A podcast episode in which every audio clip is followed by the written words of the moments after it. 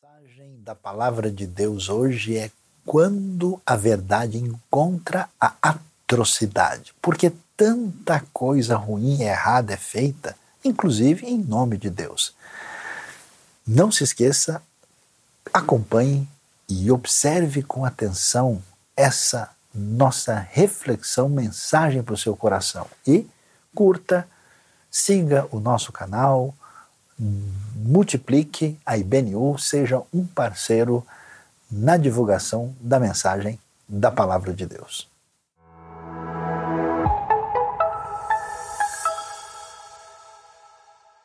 Muito bom dia a todos. Com alegria, nós nos reunimos para a nossa celebração online neste dia, mas também com pesar como você pôde ver aí na abertura, antes de começar a mensagem, recordações do trabalho feito pela IBNU na Ucrânia, de apoio aos missionários, de ensino da palavra de Deus, eh, daquilo que envolve a nossa parceria com Ucrânia, Rússia e diversos eh, lugares do leste europeu e daquela região. E você, muito bem-vindo, convidado a agora dar atenção à palavra de Deus. Eu vou pedir desculpas, é, minha uh, transmissão de mensagem está um pouco uh, prejudicada em função da minha recuperação das sequelas da Covid, então nem sempre a gente consegue, né, com, é muito esforço para pouco resultado. Então perdoem aí a, às vezes a, a limitação na transmissão daquilo que deve ser dito no dia de hoje. E hoje nós vamos pensar e refletir num tema muito importante que é quando a verdade encontra a atrocidade. E eu convido você nesse momento a acompanhar a leitura da palavra de Deus da Bíblia e eu vou começar lendo uh, o livro de Marcos, no capítulo uh, 3, a partir do verso 1, indo até o verso 6. A Bíblia diz o seguinte: Noutra ocasião, ele entrou na sinagoga e estava ali um homem com uma das mãos atrofiada. Alguns deles estavam procurando um motivo para acusar Jesus por isso observavam atentamente para ver se ele iria curá-lo no sábado. Jesus disse ao homem da mão atrofiada: Levante-se e venha para o meio.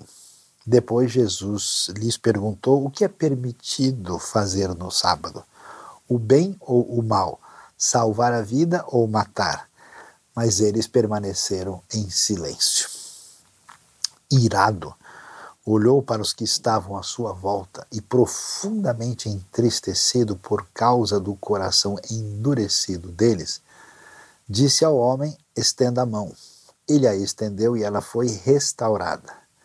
Então os fariseus saíram e começaram a conspirar com os herodianos contra Jesus sobre como poderiam matá-lo. É, muito valioso olhar aqui o texto de Marcos, capítulo 3. Você sabe, né, os evangelhos são quatro, e do ponto de vista cronológico, Marcos é o evangelho primeiro, é o mais antigo. É o evangelho, inclusive, que serve de base para a pesquisa feita pelo próprio Mateus e também por Lucas. E Marcos é um evangelho muito objetivo, muito direto, ele tem só 16 capítulos, ele é, tem a ver com uma audiência é, gentílica maior. E esse texto que nós lemos, ele, na verdade, é uma continuação direta para tratar da questão de como a religiosidade da época de Jesus lidou com o mandamento que ordenava guardar o sábado.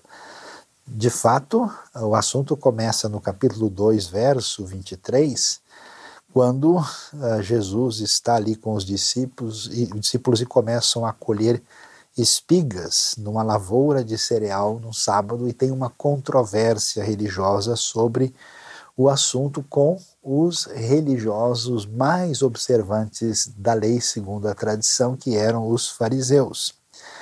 E segundo momento, né, o segundo slide aqui é, tem a ver com o que nós lemos do capítulo do 3, do verso 1 até o 6, na controvérsia por causa do homem que foi curado. Essa questão de como os religiosos confrontam a Jesus, e é interessante que você tem uma observância formal e tradicional de um mandamento que envolvia o Shabat. Você tem a situação de um homem doente que é curado por Jesus, você tem uma reação eh, de pessoas, inclusive, que são contrárias umas às outras e que planejam matar Jesus.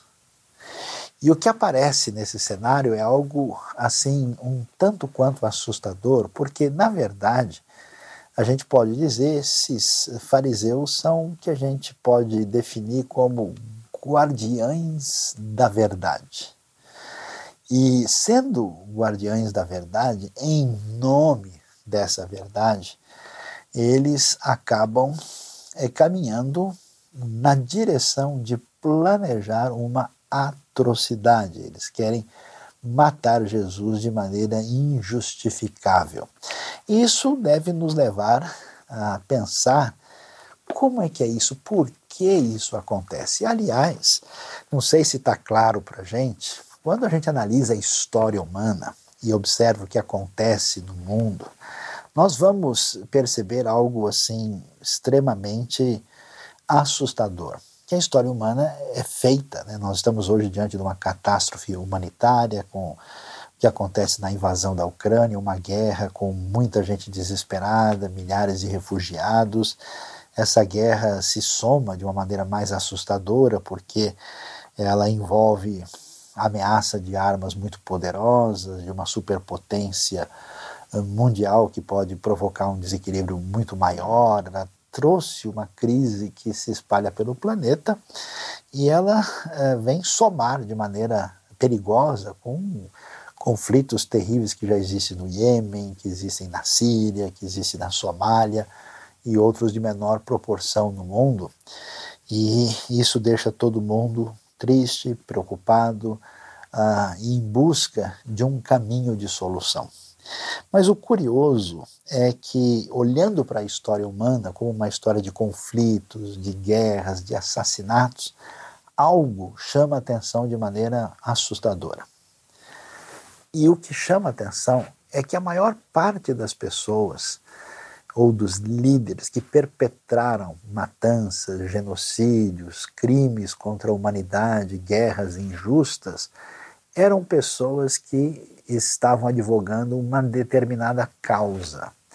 Eles faziam isso, entre aspas, em nome da verdade. Então a pergunta é: será que a verdade tem alguma relação com a atrocidade? Será que a verdade deveria se opor à atrocidade? Então a pergunta é: quando é que a verdade encontra a atrocidade? Pensando nisso, nós vamos observar ah, como é que eh, funciona essa questão de, de verdade. Afinal, o que, que é verdade? Os estudiosos da história das ideias afirmam que verdade tem a ver com, com correspondência e com coerência. Né? Então, quando você é, faz qualquer afirmação, quando você faz qualquer referência de explicação, de definição de algum conceito, é, é necessário que esses elementos de correspondência e coerência estejam bem definidos. E, em grande parte, a história humana ela trabalha desde a antiga filosofia grega em tentar definir o que, que é verdade. Né? Então, aquela coisa de você lutar contra sofismas, de você é, debater contra a mentira, você confrontar incoerência. Uh, hoje se fala muito do problema do que é chamado de fake news, né? E ao mesmo tempo se discute qual é o limite dessa verdade, se ela é exclusiva, se existem situações onde a gente pode ter pontos de vistas complementares, se a verdade ela é, vamos dizer, diversificada, se ela é uma realidade simplificada, tudo isso passa pela discussão. Por incrível que pareça, a gente vai ver que na nossa trajetória nós temos sido acompanhados na cultura geral, uh, tanto na realidade ocidental como fora dela, como a verdade muito próxima de um conceito, de uma ideia, de uma abstração, de uma referência que, de modo geral, tende a ser simplificada e utilizada pragmaticamente a serviço de uma outra realidade que a controla. O assustador nessa história toda é que a gente não imaginaria isso a princípio, mas que a verdade que se coloca a serviço da atrocidade tantas vezes se mistura com a religiosidade. Então, o assustador nessa história toda é que muitos crimes, tantas matanças foram feitas em nome da fé e até mesmo em nome da fé cristã e, por incrível que pareça, tantas vezes em nome de Jesus, sendo que Jesus não tem nada a ver com aquilo que foi feito indevidamente em seu nome. Olhando para os textos bíblicos, a gente começa a perceber isso. A Bíblia mostra em determinados momentos como aquilo que a gente pode falar de verdade, que é importante, né? A gente vê que Deus se revelou, Deus se deu a conhecer. Toda a tradição da fé evangélica reforça o que a gente chama de sola escritura, né? Contra uma percepção relativa do mundo, onde eh, nada pode ser definido, onde cada um tem a sua verdade particular e que não se comenta sobre isso.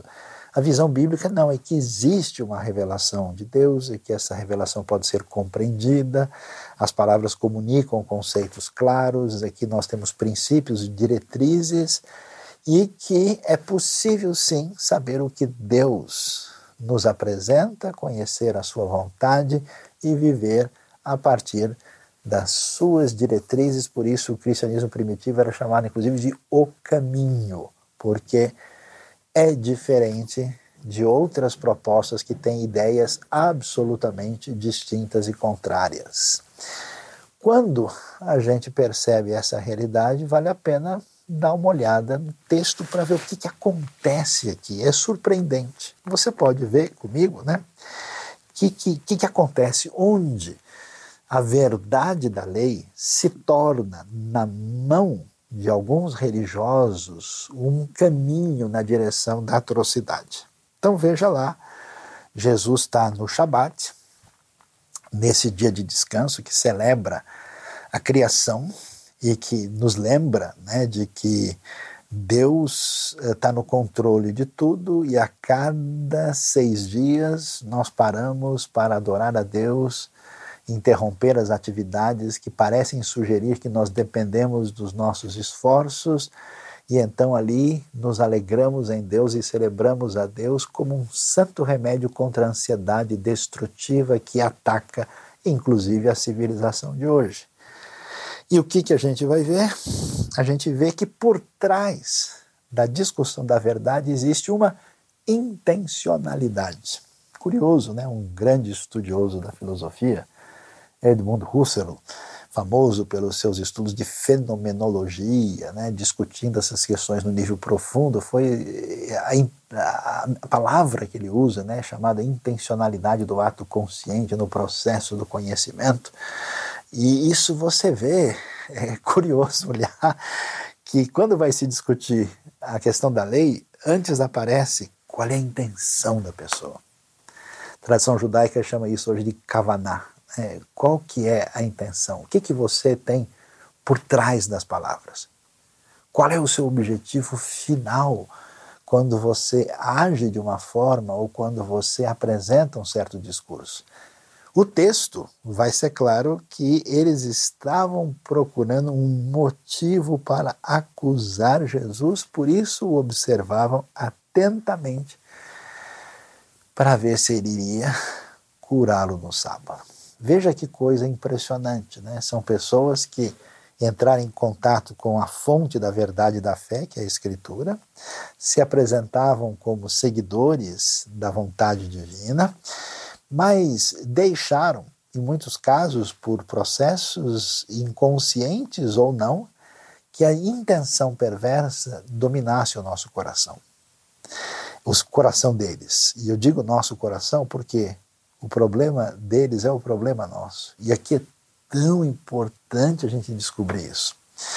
Que quando a gente lê esses textos, a gente fala, puxa, esses fariseus são terríveis. Olha, aqueles judeus do primeiro século eram pessoas muito complicadas. Mas o texto não foi escrito, nem foi preservado para dizer que eles eram especialmente perversos. Para mostrar que aquilo que era um problema na vida deles é um problema na nossa vida. A intenção do texto é exatamente o contrário. Dizer, olha, mesmo pessoas tão próximas da Bíblia, tão direcionadas para a obediência a Deus, podem se enganar até o ponto de perder o que é mais importante na fé. Portanto, uma advertência para nós é a gente pensar em que medida o nosso coração lida com a verdade, talvez influenciado por uma perigosa intencionalidade, como era o caso daqueles religiosos dedicados dos tempos de Jesus.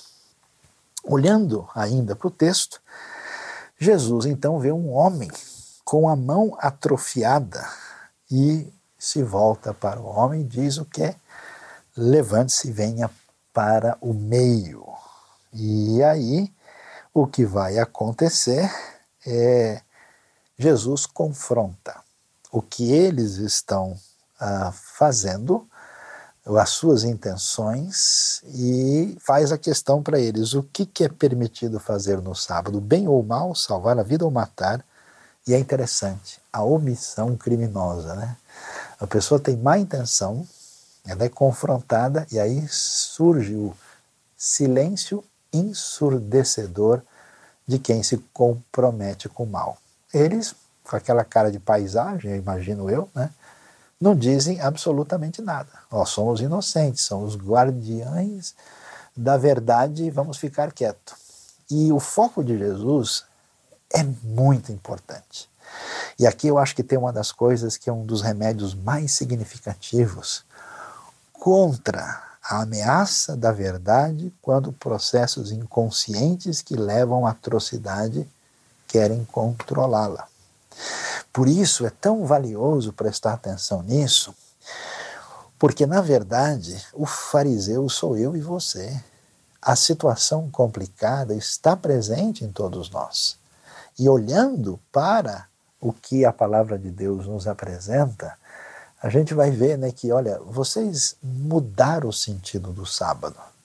O sábado é um tempo, inclusive, a Bíblia fala para a gente celebrar o sábado. Era um momento de festa, porque Deus criou e sustenta o universo. Claro que havia restrições, mas as restrições estavam ligadas com esse princípio maior. Por isso Jesus diz: escuta, essa, essa celebração extraordinária da criação é algo que nos impede de fazer o bem. Se você se reúne com a comunidade para ouvir a Deus e amar aqueles que fazem parte da comunidade da fé, agora curar uma pessoa virou um crime. Qual é o mandamento da lei que proíbe curar no sábado? Nenhum.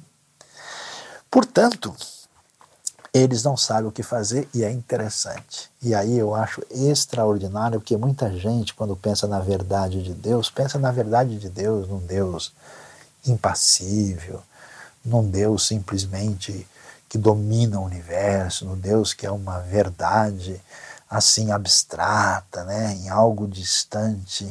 Interessante, Deus entre nós, Jesus, você viu como ele se apresenta? Dependendo da nossa intenção, manifesta-se o que há no nosso coração.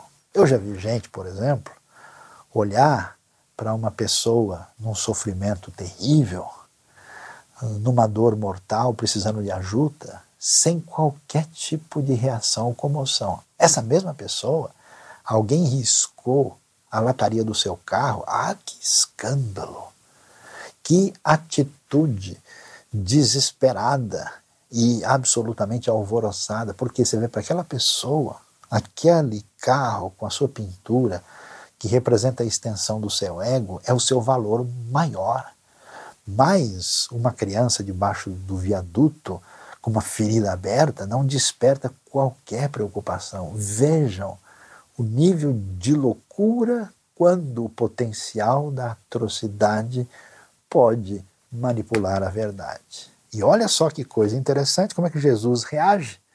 Aquele Jesus né, de cinema, com aquela carinha assim, cinematográfica preparada. Não, irado, olhou para os que estavam à sua volta e profundamente entristecido por causa do coração endurecido deles. Jesus viu como aqueles homens se renderam ao pecado de tal maneira de, no momento de ver uma pessoa em sofrimento e de evocar tudo o que há da parte de Deus para aliviar isso, essas pessoas estão preocupadas com detalhes secundários e mal interpretados do Shabat, de tal maneira que Jesus fica irado. E você deve ficar irado quando a gente vê coisas que são absurdas. Eu me lembro de um amigo meu que, trabalhando, encontrou numa cidade do nosso país alguém criminosamente tentando estuprar uma criança. Quando ele viu isso, ele disse: Olha, tiveram que me segurar, que eu fiquei com vontade de fazer picadinho do sujeito. Eu entendo perfeitamente. Então Jesus é, fica indignado. Ou seja, diante de certas coisas, fica claro que a gente não pode reagir de uma maneira impassível, diferentemente do Deus que se revela na Bíblia e da pessoa de Jesus. E tem mais. Esse Jesus irado é o Jesus entristecido. Impressionante. Jesus chorou. Jesus foi movido de íntima compaixão. Jesus se entristece. E é interessante, né? Que ele vê a situação terrível e triste em que esses indivíduos estão e ele não deixa de confrontar aquela manipulação teológica, doutrinária, equivocada em nome de Deus que endureceu o coração deles ou o coração endurecido deles provocou aquela teologia. A intenção por trás manipulou perversamente a verdade. De tal forma que a gente vai ver que ele aí disse ao homem, né? Estenda a mão, ele a estendeu e ela foi restaurada. Agora preste atenção. Até que ponto o uso indevido da verdade leva à atrocidade sem considerar a contraria, a, o, o elemento de contrariedade. Então os fariseus saíram, preste atenção, e começaram a conspirar com os herodianos contra Jesus sobre como poderiam matá-lo. Os fariseus são adversários dos herodianos. Os herodianos são um partido que apoiam a dinastia de Herodes. Nós temos a Herodes o Grande, depois a região é dividida em quatro partes, com destaque aí para Herodes Filipe, Herodes Antipas, e que vai ter uma participação importante no Novo Testamento. E de repente esse pessoal que representa o poder romano, você entendeu bem? Que são assim a dinastia colocada por Roma, que é a razão principal do, do, da, da revolta do povo judeu contra a exploração romana, e os fariseus que são intérpretes da lei, que estão ligados aí com a identidade religiosa, agora eles ficam amiguinhos. Agora eles começam a concordar uns com os outros. Qual é o objetivo? Um só: matar Jesus. Na hora de matar com total agressão, de repente aparece uma misteriosa união. Como é que pode acontecer um negócio desse? Eu me surpreendo na história humana com as atrocidades e com a capacidade de deixar de lado diferenças simplesmente para fazer o mal. E é isso que o Novo Testamento mostra aqui. A gente vê que Jesus é morto pelo poder romano, que tem a concordância, especialmente de líderes religiosos, pessoas completamente opostas entre si. Para a gente ver como essa realidade, que muito longe de ficar restrita ao judaísmo, ela entrou na cristandade, ela está presente no ambiente uh, político das nações, na história. Quantos crimes foram feitos de maneira religiosa, envolvendo os ambientes de todo tipo, inclusive ambientes protestantes. Fiquei assustado uma vez visitando Zurique, na Suíça, e vendo a placa de um homem, Félix Mans, que, juntamente com outros, foi afogado publicamente por pensar de maneira diferente sobre batismo, ali naquele governo é, que era de protestantes suíços de fala alemã em Zurique. Quanta coisa foi feita nas né? guerras europeias, que coisa impressionante. E olha, preste atenção, João capítulo 16 nos dá um pouco mais de luz sobre o assunto. E Jesus diz o seguinte: né, Eu lhes tenho dito tudo isso para que vocês não venham a tropeçar. Vocês serão expulsos das sinagogas de fato. Atenção! Virá o tempo quando quem os matar pensará que está prestando um culto a Deus. Farão essas coisas porque não conheceram nem o Pai nem a mim. Estou lhes dizendo isso para que, quando chegar a hora, lembre-se de que eu os avisei. Não lhes disse isso no princípio, porque eu estava com vocês. Você reparou no detalhe?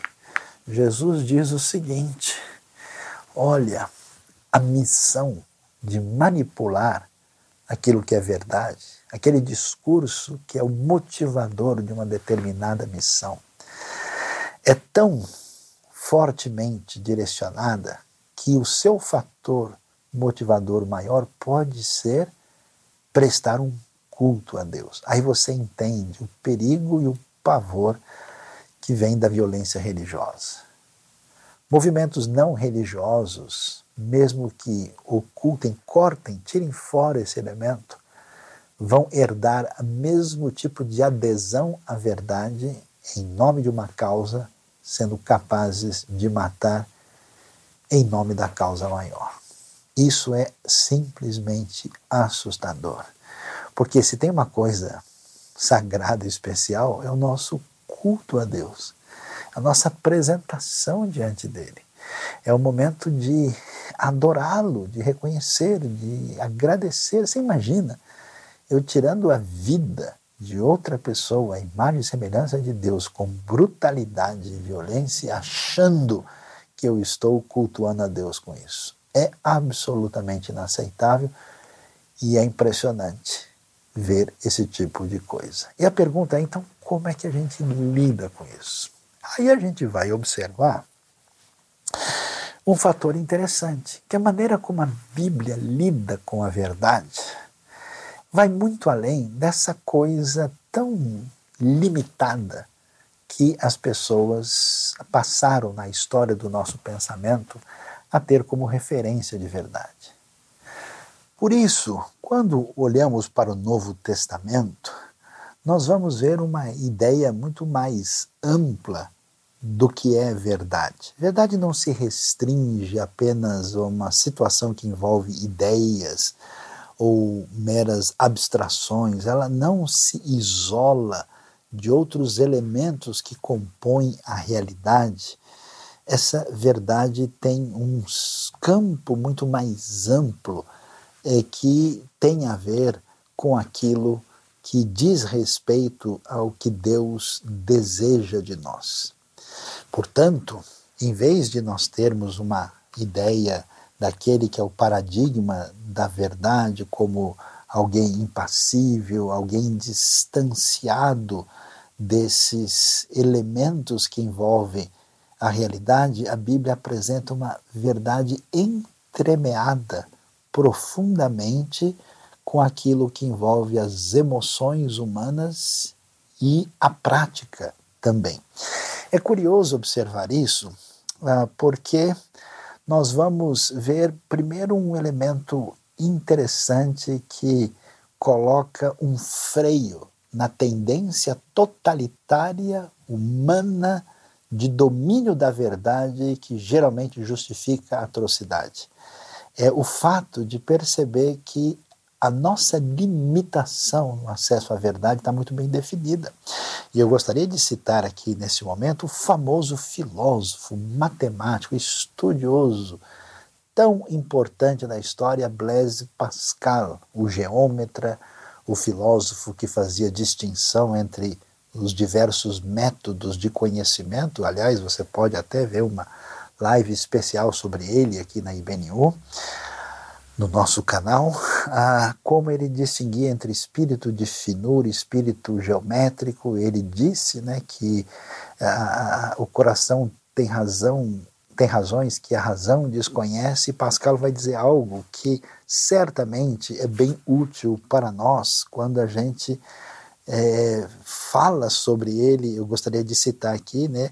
Ele diz: olha, o ser humano, na verdade, é incapaz de atingir a plenitude da verdade, pois a razão humana é constantemente enganada pela imaginação ou por outras potências enganadoras. Quer dizer, isso que depois vai ser até discutido na história uh, da psicologia, né?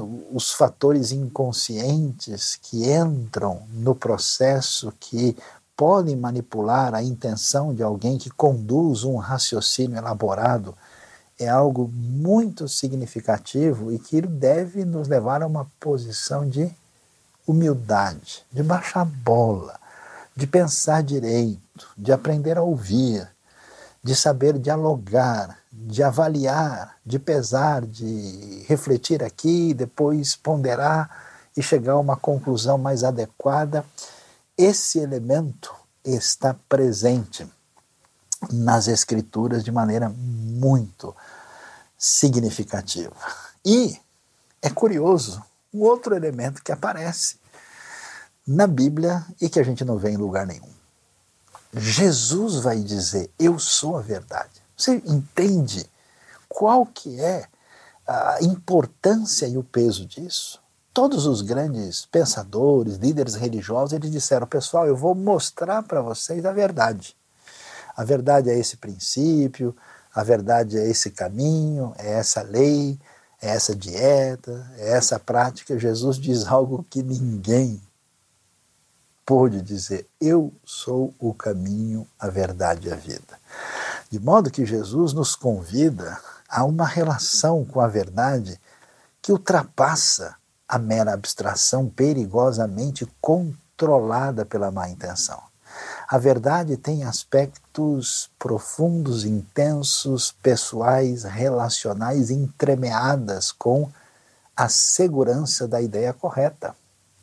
E nesse sentido, Jesus não convida para sermos alunos, para sermos estudiosos, mas para sermos discípulos, seguidores de Jesus. Nesse sentido, a gente observa a verdade por dois caminhos interessantes. Não só pela coerência ou pela correspondência da ideia correta, não só por uma ortodoxia que pode se tornar fria e ameaçar a própria teologia. A verdade se observa pelo coração e pela prática dessa verdade. Por isso eu acho tão interessante o Novo Testamento é lindo é extraordinária. E eu faço questão, eu peço licença para vocês, eu, eu preciso fazer uma leitura aqui de uma parte de um texto que a gente separou para mostrar a profundidade desse caminho que a gente observa na palavra de Deus que quebra os nossos ídolos, destrói as nossas mentiras, derruba a nossa falsidade, nos confronta com a verdade para trazer verdadeira liberdade. Veja só, ah, vale muito observar como é que Paulo luta pela verdade, como é que é a apologética do apóstolo, como é que ele defende a verdade. A postura de Paulo é clara, o seu discurso não é pós-moderno, nem de perto sofista, nem carece de definição doutrinária ah, ah, nenhuma, né? ela não é é, é, uma definição inequívoca, mas lidar com a verdade de olhos secos é um tanto quanto estranho para Paulo e até mesmo perigoso. É difícil imaginar que defensores da fé que proclamam doutrinas tão sérias, por exemplo, como o juízo divino, creiam de fato no que dizem quando eles não são atingidos no coração pelas palavras que falam. Por isso a Bíblia nos surpreende de maneira cativante e encantadora de modo único quando ela mostra a teologia chorosa de Paulo. Na hora de combater os inimigos da fé, como é que Paulo faz? Pois, como já lhes disse repetidas vezes e agora repito com lágrimas, há muitos que vivem como inimigos da cruz de Cristo. Filipenses 3,18. É com lágrimas. Na hora de arrepender uma igreja em pecado e rebeldia, pois eu lhes escrevi com grande aflição e angústia de coração, e com muitas lágrimas, não para entristecê-los, mas para que soubesse como é profundo o meu amor por vocês. 2 Coríntios 2,4. Na hora de confrontar o legalismo dos seus queridos Gálatas, meus filhos, novamente estou sofrendo dores de parto por sua causa, até que Cristo seja formado em vocês. Gálatas 4,19 na hora de expressar sua emoção mais forte para os judeus que não entenderam a mensagem do Messias, Jesus, tenho grande tristeza e constante angústia em meu coração, pois até eu desejaria ser amaldiçoado e separado de Cristo por amor de meus irmãos, os de minha raça. Romanos 9, 2, verso 3. Você percebe que se a verdade não for atingida por um coração que se curva diante da graça e da grandiosidade da parte de Deus, ela pode rapidamente começar a servir um ídolo perigoso que ameaça essa verdade.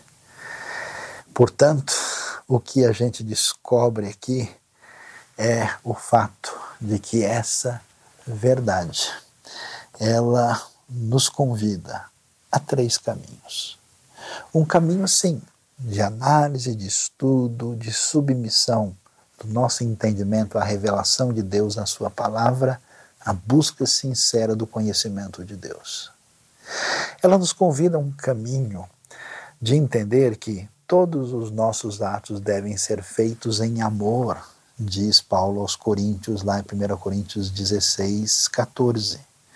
O que significa que não é possível ter envolvimento com a verdade sem que a ortodoxia, ortodoxia vire ortopraxia, sem que a gente não faça diferença, sem que a gente não mostre de alguma maneira concreta essa realidade da graça de Deus, não só em palavras, mas em atos, em ações, sendo sal da terra e luz do mundo.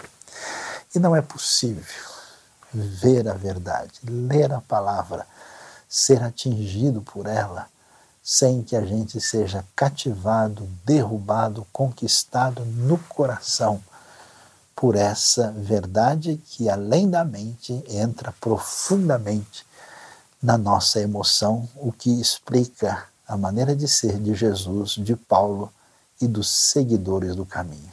É só assim que nós então podemos entender essa verdade que nos atinge profundamente com a sua revelação e com aquilo que nos mobiliza para servir a todos, a comunidade nos traz verdadeira liberdade e coloca em xeque aquele fariseu que juntamente com o Herodiano quis matar Jesus, que vive no Luís Saião, que vive em cada um de nós.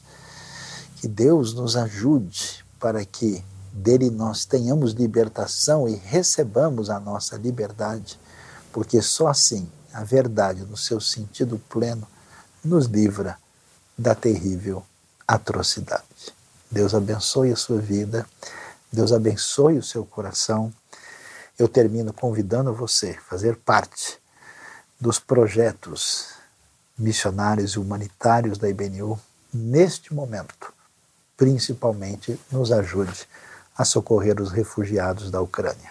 temos abençoado gente, crianças na faixa de Gaza, temos abençoado eh, gente e crianças eh, em Moçambique, no interior do sertão do Piauí, na Amazônia, em vários lugares do mundo, no Sudeste Asiático, nas comunidades sofridas aqui do Brasil, no Paraguai, tantos lugares, no Afeganistão, que ainda estamos socorrendo gente nessa situação, mas nesse momento a dor maior vem da Ucrânia, do leste europeu. Oremos por ucranianos e russos, por todos que são atingidos por esse momento terrível e que a verdade vença, colocando fim a toda atrocidade.